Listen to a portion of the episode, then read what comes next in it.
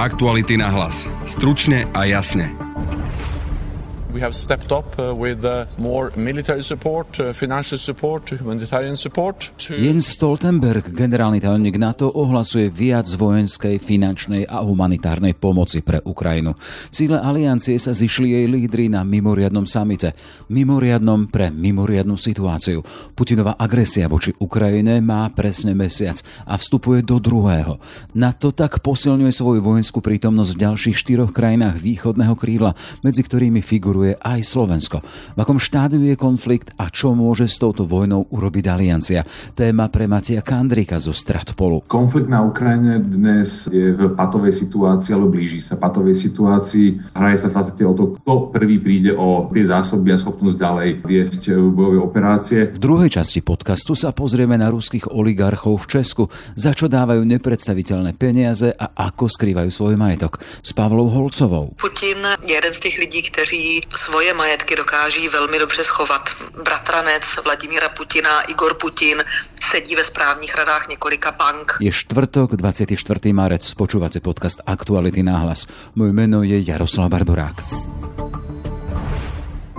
Máme radosť. Hyundai Tucson je najobľúbenejším SUV na Slovensku a vy ho teraz môžete mať v špeciálnej edícii Shine už od 23 290 eur. Hyundai Tucson má výnimočný dizajn, najlepšiu bezpečnosť v triede a ikonické svetlá v tvare anielských krídel. Edícia Shine navyše ponúka bohatú vnútornú výbavu. Vyberte si svoj nový Hyundai Tucson v predajniach Autopolis na Panonskej, na Boroch alebo na novej prevádzke na Račianskej 155 www.autopolis.sk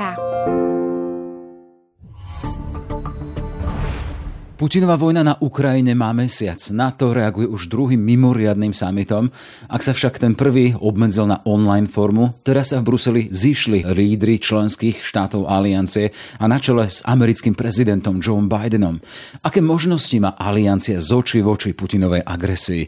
Téma pre Matia Kandrika z Inštitútu strategických politik Stratpol. Vítajte. Dobrý deň. Pán Kandrik, ten mimoriadný summit aliancie je v najsilnejšej možnej zostave politických lídrov členských štátov na čele s americkým prezidentom Bidenom.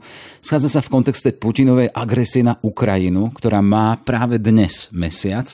V akom štádiu konfliktu sme? Konflikt na Ukrajine dnes e, je možné povedať, je v patovej situácii, alebo blíži sa patovej situácii. To znamená, že ruské e, jednotky, ktoré podnikli inváziu do Ukrajiny, už e, nemajú silu, vyčerpali svoje kapacity, svoje zásoby na ďalšie vedenie bojových operácií. To vidíme na viacerých frontoch, vidíme to na takých malých veciach, ako je isté opevňovanie pozícií, budovanie zákopov, ktoré sú jednoznačným svedectvom o to, že tie sily sú vyčerpané. Podporujú tu aj ďalšie informácie, údaje o bojových stratách, ktoré sú nesmierne vysoké, a to aj tie konzervatívnejšie odhalie čísla, ktoré hovoria o 10 tisícoch padlých a zranených, čo sú enormné čísla pri sile tej e, invaznej sily, ktorá bola pripravená. Možno povedať, že sa naplňajú do istej miery e, slova západných analytikov, ktorí ešte pred inváziou pochybovali o tom, že sa tá invázia uskutoční práve z dôvodu, že sa im videli tie pripravené sily príliš malé. A ono to dnes vlastne potvrdzuje v praxi oni príliš malé boli a nie sú dostatočne spôsobili na to, aby dosiahli vytýčené vojensko-operačné ciele. Tie skúsenosti z iných konfliktov, keď hovoríte,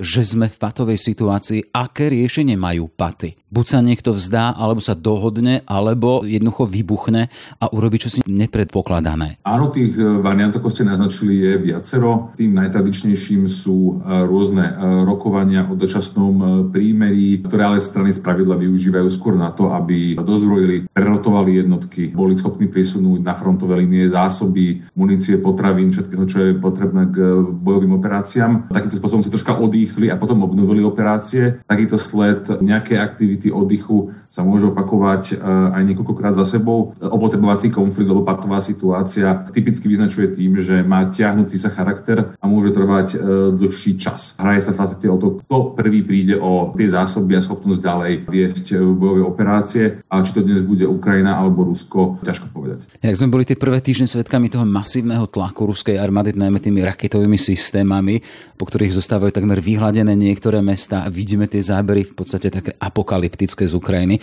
Teraz prichádzajú aj správy o tom, že ukrajinská armáda prechádza z tej obranej vojny do útočnej miestami. A v tomto sa chcem spýtať, mení sa charakter tohto konfliktu? Nepovedal by som, že sa mení charakter, skôr to ukazuje na to, že tie chyby vojensko-plánovacie na ruskej strane boli ozaj závažné a na častiach e, frontových línií, či je to proste tá severovýchodná okolo Kieva alebo zase juh, Rusko nie je schopné skoncentrovať také sily, aby zamedzilo ukrajinskej strane a nejakým menším výpadom, pokusom, oprielom E, pokusom o lokálne obklúčenie ruských síl. To ukazuje, že teda ruská strana ozaj nemá takú veľkú výhodu a takú dominanciu na, bojovisku, na bojisku, ako sme predpokladali a očakávali. Sme v kontexte e, toho mimoriadného samitu aliancie a tá zásadná otázka, čo s touto vojnou môže urobiť aliancie? Vieme, že Ukrajine už pomáha muníciou i ekonomicky, za čo schytáva aj tvrdú kritiku Kremla. Počuli sme šéfa diplomácie Lavrova napríklad o tom, že zásielky západných e, spojencov sú legitímnym cieľom Ruska.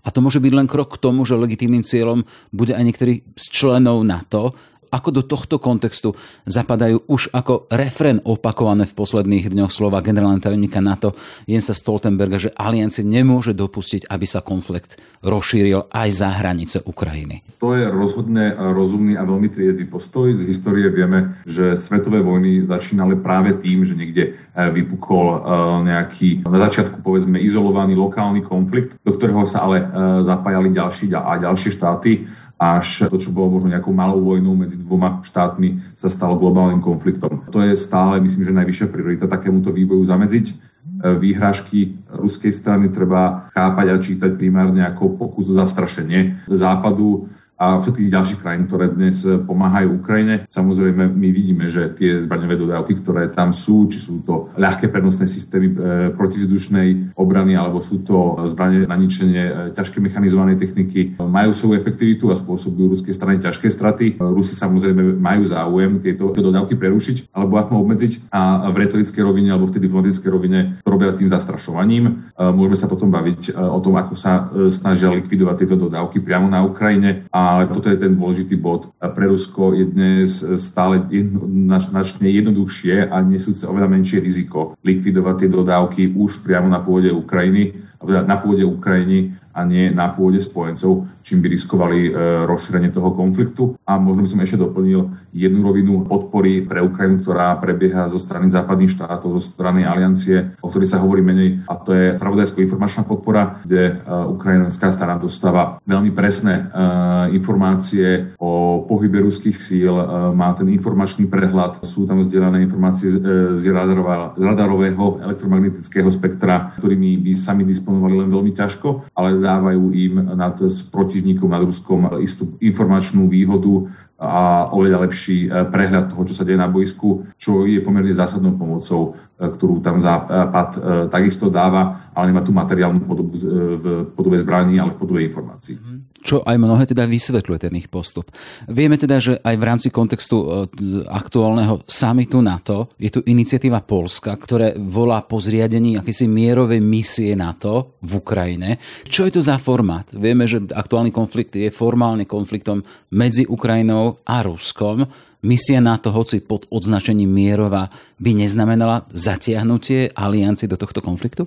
Ten konkrétny formát e, tejto iniciatívy je veľmi dobrá otázka. V bezpečnostnej komunite širšie vyvolal tento polský návrh e, pomerne dvihnuté obočia, lebo samozrejme áno, prítomnosť NATO na Ukrajine, hoci prikrytá tým humanitárnym pôsobením, humanitárnou misiou by asi neprešla nejakým podvihnutím obočím na strane Ruska, alebo len teda e, nejakým jej ignorovaním. Tu sa môžeme skôr baviť o tom, aby takáto misia bola zaštítená širšie a boli tam prítomné jednotky, ktoré by mohli byť vnímané ako neutrálne. E, príkladom by mohli byť indické jednotky alebo jednotky z nejakého afrického štátu, čo by už potom predpokladalo širšie možno nejaký formát a realizáciu e, takéto operácie pod hlavičkou OSN. Tu samozrejme narážame na to, že Ruská federácia je stálym členom Bezpečnostnej rady s právom veta a je teda krajine pravdepodobné, že by OSN prešla takáto iniciatíva na mierovú humanitárnu misiu na Ukrajine a teda zdá sa, že e, tie cesty sú skôr zablokované. Ale uvidíme, čo e, lídry e, výrokujú a dohodnú. Už teraz ale môžeme hovoriť skôr o nepravdepodobnosti zostavenia takejto mierovej misie pod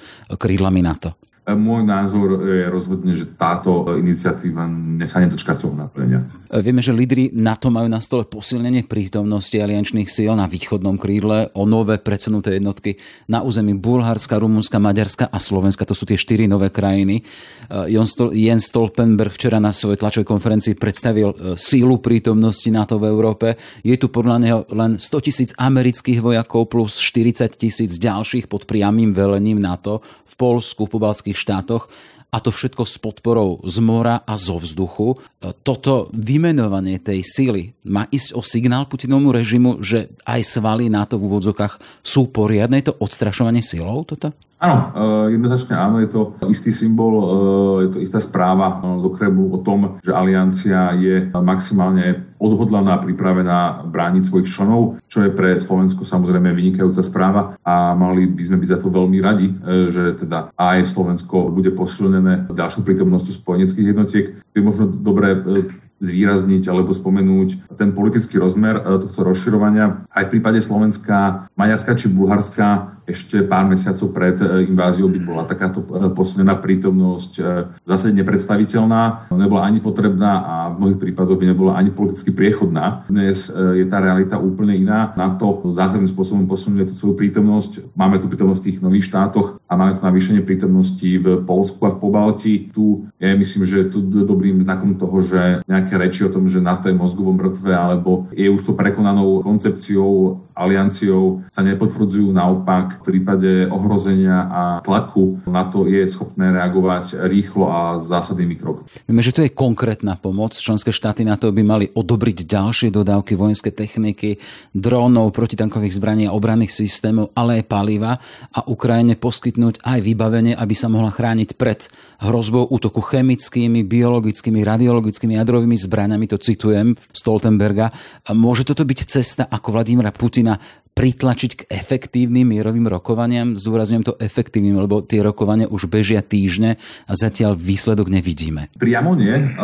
Nepriame rovne to funguje samozrejme tým, ako sme to už rozbrali na začiatku, E, ten charakter e, patový toho konfliktu a charakter opotrebovací toho konfliktu. Ďalšia pomoc Ukrajine znamená, že v tom opotrebovacom zápase e, vydrží dlhšie a je schopná vydržať a efektívne klásť odpor tak, ako to činí už posledný mesiac, čo mimochodom teda ja som presvedčený, že raz sa o tom budú písať vojenské učebnice o rozsahu a úspešnosti ukrajinskej obrany. Jak sme tu spomenuli tie mierové rokovania, stojí za pozornosť všimnúť si napríklad aj fakt, že Volodymyr Zelenský v tom tomto zaznamenal posun. V tých posledných dňoch sa obracia na jednotlivé štáty a ich parlamenty videopríhovormi, v ktorých sa postupne vytratilo jeho volanie po zatvorení neba nad Ukrajinou. Pozorovateľ to dávajú do súvisu práve s dôrazom na hľadanie toho mierového riešenia s Moskvou. Súhlasíte? Tu by som asi vyzdvihol to, e, akú skvelú politiku a skvelý prístup e, má ukrajinský prezident a Ukrajina ako taká západnému svetu. Veľmi zručne diplomaticky a politicky e, pracujú s tým, aby ich Západ neopustil, aby naopak Západ zjednotene stál a pomáhal Ukrajine. Nenahovárajme si, táto zahraničná podpora, medzinárodná podpora aj pre Ukrajinu živote dôležitá a v tom konflikte má zásadný význam. Čo sa týka tých predchádzajúcich víziev na vytvorenie bezletovej zóny nad Ukrajinou, ktoré dnes už sú utlmené, tých vysvetlení môžeme diskutovať viacero. Jedna je aj tá, ktorú ste naznačili vy. Kvôli mierovým rozhovorom s ruskou stranou e, bola táto časť retoriky utlmená. S tým súvisiaci ale argument, ktorý je ale zase komplementárny, je ten, že západné štáty v zásade všetky celkom jasným jazykom e, odmietajú odmietli eventualitu uzatvorenia neba, alebo by sa jednalo o nesmierne technicky operačne náročnú operáciu, veľmi riskantnú, a v zásade to by bolo e, priamým vstúpením NATO do tohto konfliktu, čo teda sme si povedali na začiatku, že je prioritou, aby sa to nestalo. A myslím si, že Volodymyr Zelenský som to e, pochopil, že nemá zmysel tlačiť západných lídrov niekam, kde e, jasne sa vyjadrili, že túto hranicu na teraz nie sú pripravení a ochotní prekročiť. Tá aktuálna kríza ukázala, že mier vôbec nie je samozrejmosťou, na čo pokázal aj šéf NATO. A tu sa otvára otázka zvýšenia financovania krajín na obranu obranu. Vieme, že na Slovensku máme problém aj s tými záväzkom 2%. Už teraz zaznievajú hlasy o trochu. Bude to nevyhnutnosť? Podľa môjho názoru áno, ale ja by som túto debatu ešte rozšíril. Pozrime sa, alebo obzrime sa na naše skúsenosti z riešenia pandémie a širšie problematiky národnej bezpečnosti nielen z hľadiska vojensko-obraného, ale aj z hľadiska nejakého krízového riadenia a pripravenosti riešiť krízové situácie, ktoré nemusia mať nutne vojenský charakter. Myslím si, že pred Slovenskom je tu teda enormná výzva e, zobrať si tie správne lekcie a poučenia jednak z pandemickej krízy, jednak z vývoja na Ukrajine a prispôsobiť tejto novej realite svoj bezpečnostný systém ako celok. Nesústredovať sa možno nutne len na tú vojenskú obrannú stránku, aj keď tá samozrejme je nejakým pomyselným jadrom, na ktorom to celé stojí, ale sú okolo toho aj ďalšie záležitosti a ďalšie obaly civilnej pripravenosti, odolnosti, kritická infraštruktúra, tu by sme mohli diskutovať veľmi dlho. A z tohto hľadiska navýšenie prostriedkov na obranu a, a pripravenosť a, a civilné riadenie bude nevyhnutné ale mali byť e, rozložené rozumným spôsobom, e, teda nie len na tú e, obranu samotnú, ale mali by sme sa teda zamyslieť aj nad systémom krízového riadenia, manažmentu, pripravenosti a posilnenia ďalších zložiek, aby sme teda nemuseli riešiť potom situácie ako počas pandémie, kedy ozbrojené sily zastupovali iné zložky. Dnes sme teda v bode, keď tá vojna má mesiac. Chcem sa už len na záver spýtať, bude mať 2, 3, 4, 5, 6 mesiacov alebo viac? A to je otázka skôr na Sibilu aj e, vešteckú gulu. Je to ťažké predvídať. Vývoj konfliktov je všeobecne náročná disciplína, pretože oni majú nejakú veľmi svoju zvláštnu vnútornú dynamiku a vývoj. My niekedy poznáme z histórie konflikty, ktoré boli dlho zaseknuté vo fáze, kde sa ten front nehýbal takmer vôbec a potom sa podaril jeden strategický prielom a všetko sa potom dosypalo v priebehu pár dní. Tento charakter do veľkej miery má napríklad posledná vojna v Náhornom Karabachu, poznáme vojny, 6 vojna, kde všetky operácie prebehli vlastne e, extrémne rýchlo, úspešne a poznáme nekonečne dlhé ťahnúce sa vojny. Čiže to prípad Afganistanu, kde teda môžeme sa baviť o tom, že tam je vojna prítomná už posledných 40 rokov, len sa menia aktéry a tie bojujúce strany, ale konflikt je tam prítomný stále, alebo stále nie je celkom, by som povedal, že ukončená vojna občianská Sýrii, vojna v Jemene a mnohé ďalšie konflikty, ktoré sú možno v nejakej svojej perióde zamrznuté, tých hostilít, alebo akože nepriateľských akcií, prestreliek, rôznej intenzity je tam v jednej časovej perióde málo,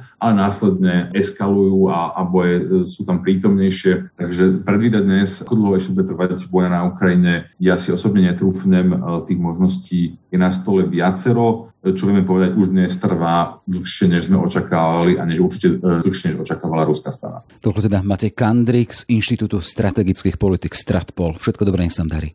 Ďakujem, pekný deň.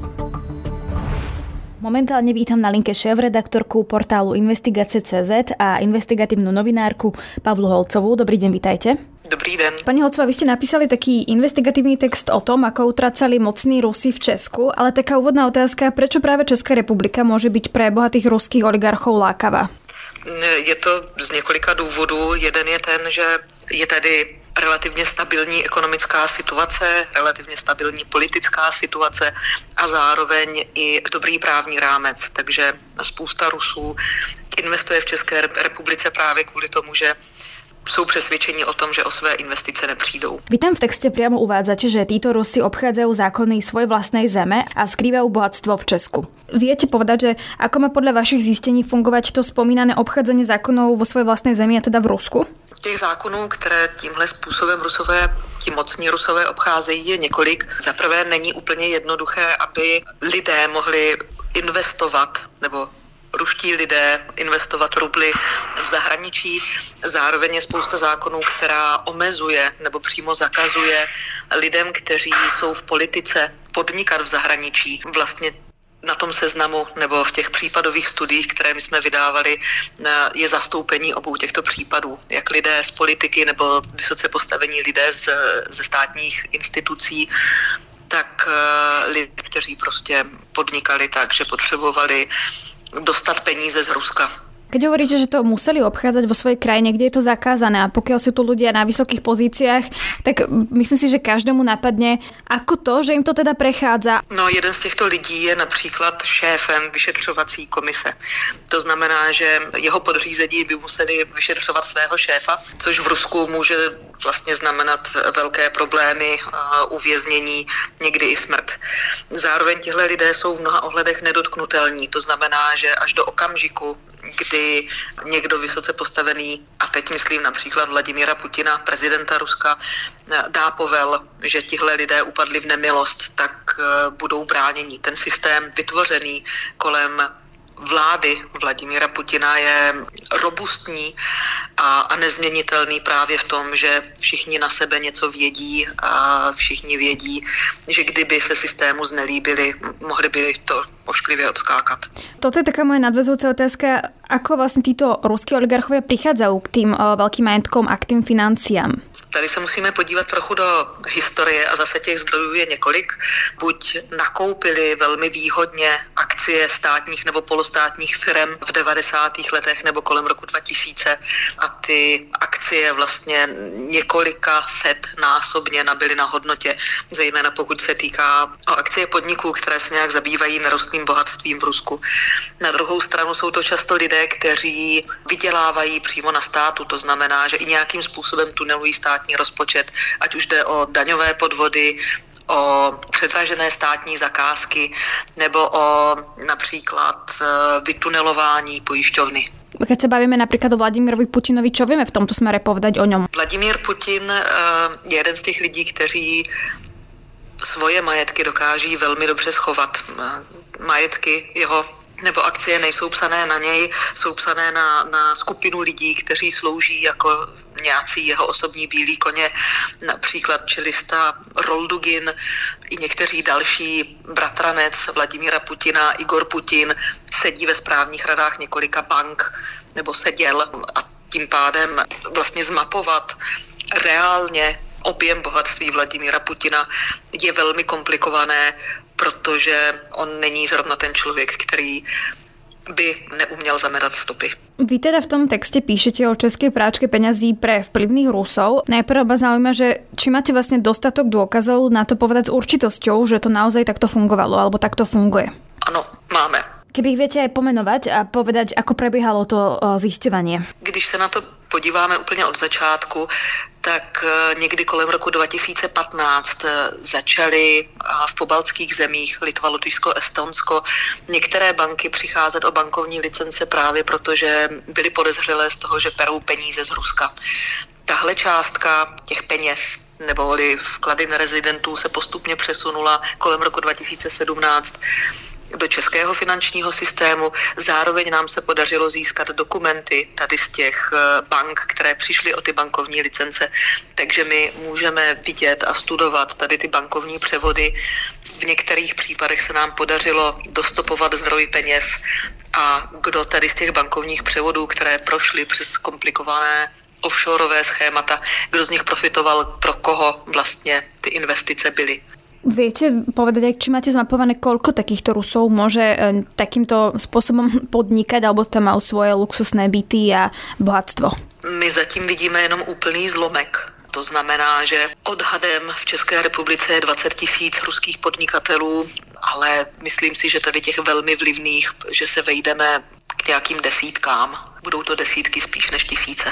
Kto sú títo ľudia a ako veľmi blízko majú k Vladimirovi Putinovi? Tady se nedá mluvit jenom o tom, že by všichni měli blízko k Vladimirovi Putinovi. Nejsou to lidi, kteří jsou třeba čistě jenom z politiky nebo čistě jenom z biznesu. Velmi často jsou to lidé, kteří nějakým způsobem nejsou součástí politiky, nicméně mm, umožňují, aby ten systém, který Vladimir Putin vytvořil, nějak fungoval dál a je to prostě široké spektrum lidí. Někteří navenek vypadají naprosto nenápadně jako podnikatelé, protože jsou třeba bratranec nějakého vlivného politika. Na druhou stranu jsou to i známá jména, jako je například Oleg Děrypaska. Vy to napríklad spomínate Romana Abramoviča. Ja si myslím, že toto meno teraz bolo v médiách celkom často spomínané, že to by mohlo byť teoreticky známe ľuďom. Prípadne, ak vy tam vidíte nejaké také známe mená, ktoré stoja možno aj za zmienku. Ano, třeba Aleksandr Bastrikin, je to právě Abramovič, je to ale, jsou to ale i jeho bývalí obchodní partneři Abramov a Frolov.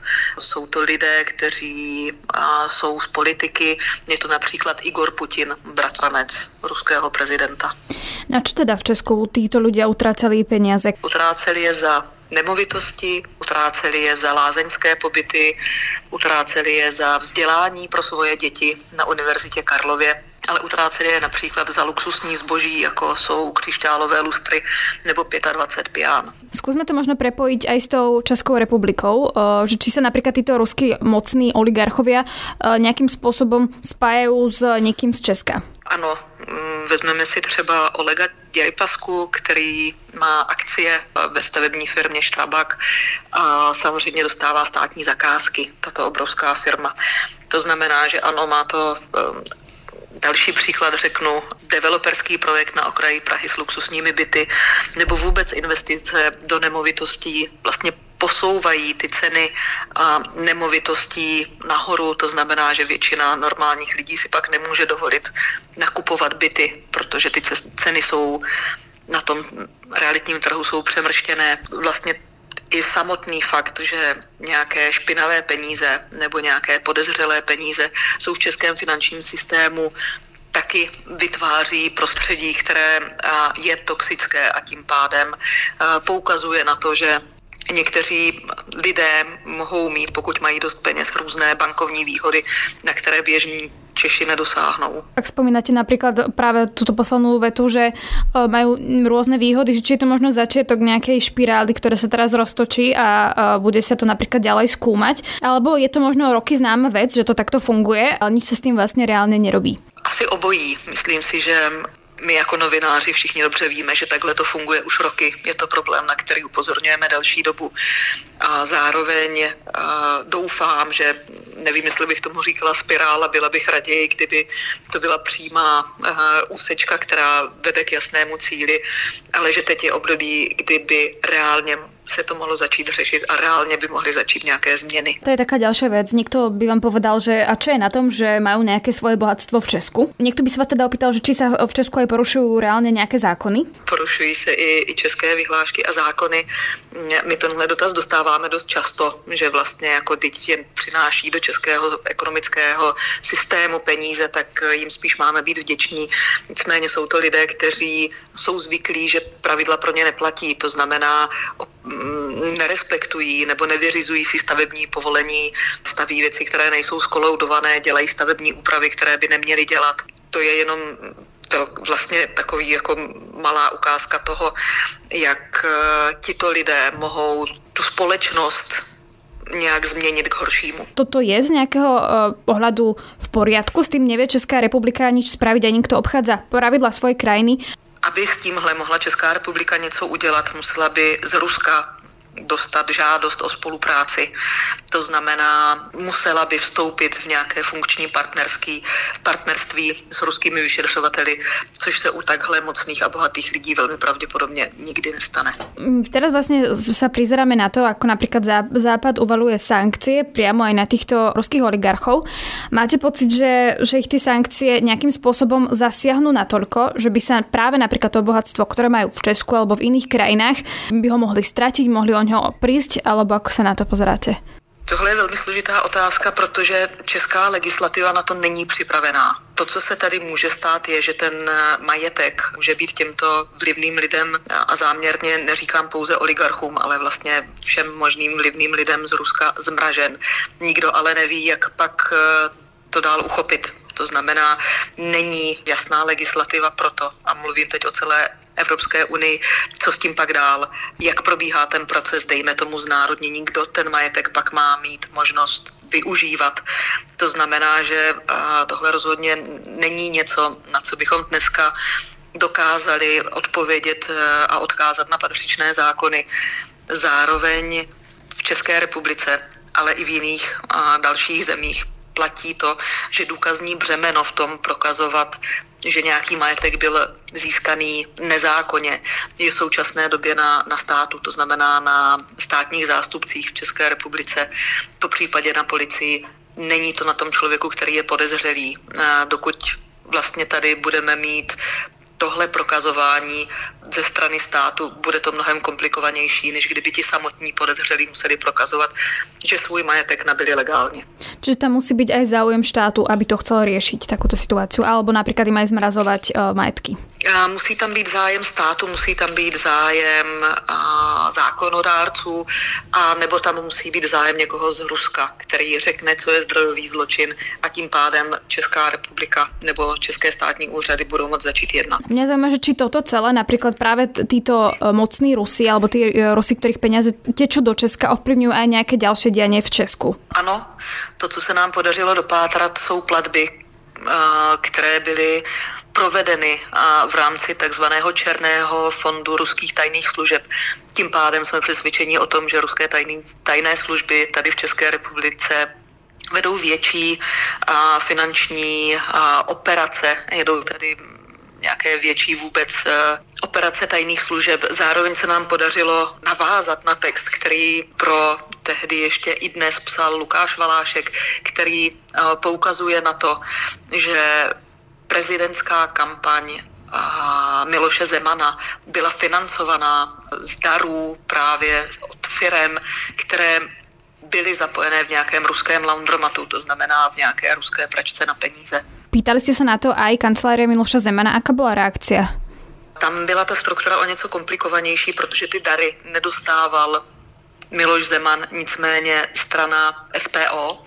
Tím pádem se nedá přímo říct, že všechno tohle muselo být zveřejněné, protože strana SPO pak pouze tyto peníze předala prezidentovi na volební kampani. Taká záverečná otázka. Myslíte si, že mocní Rus, ruskí oligarchovia môžu byť aj na Slovensku, respektíve, že sa tu nachádzajú ich byty a nejakým spôsobom sú prepojení so Slovenskom?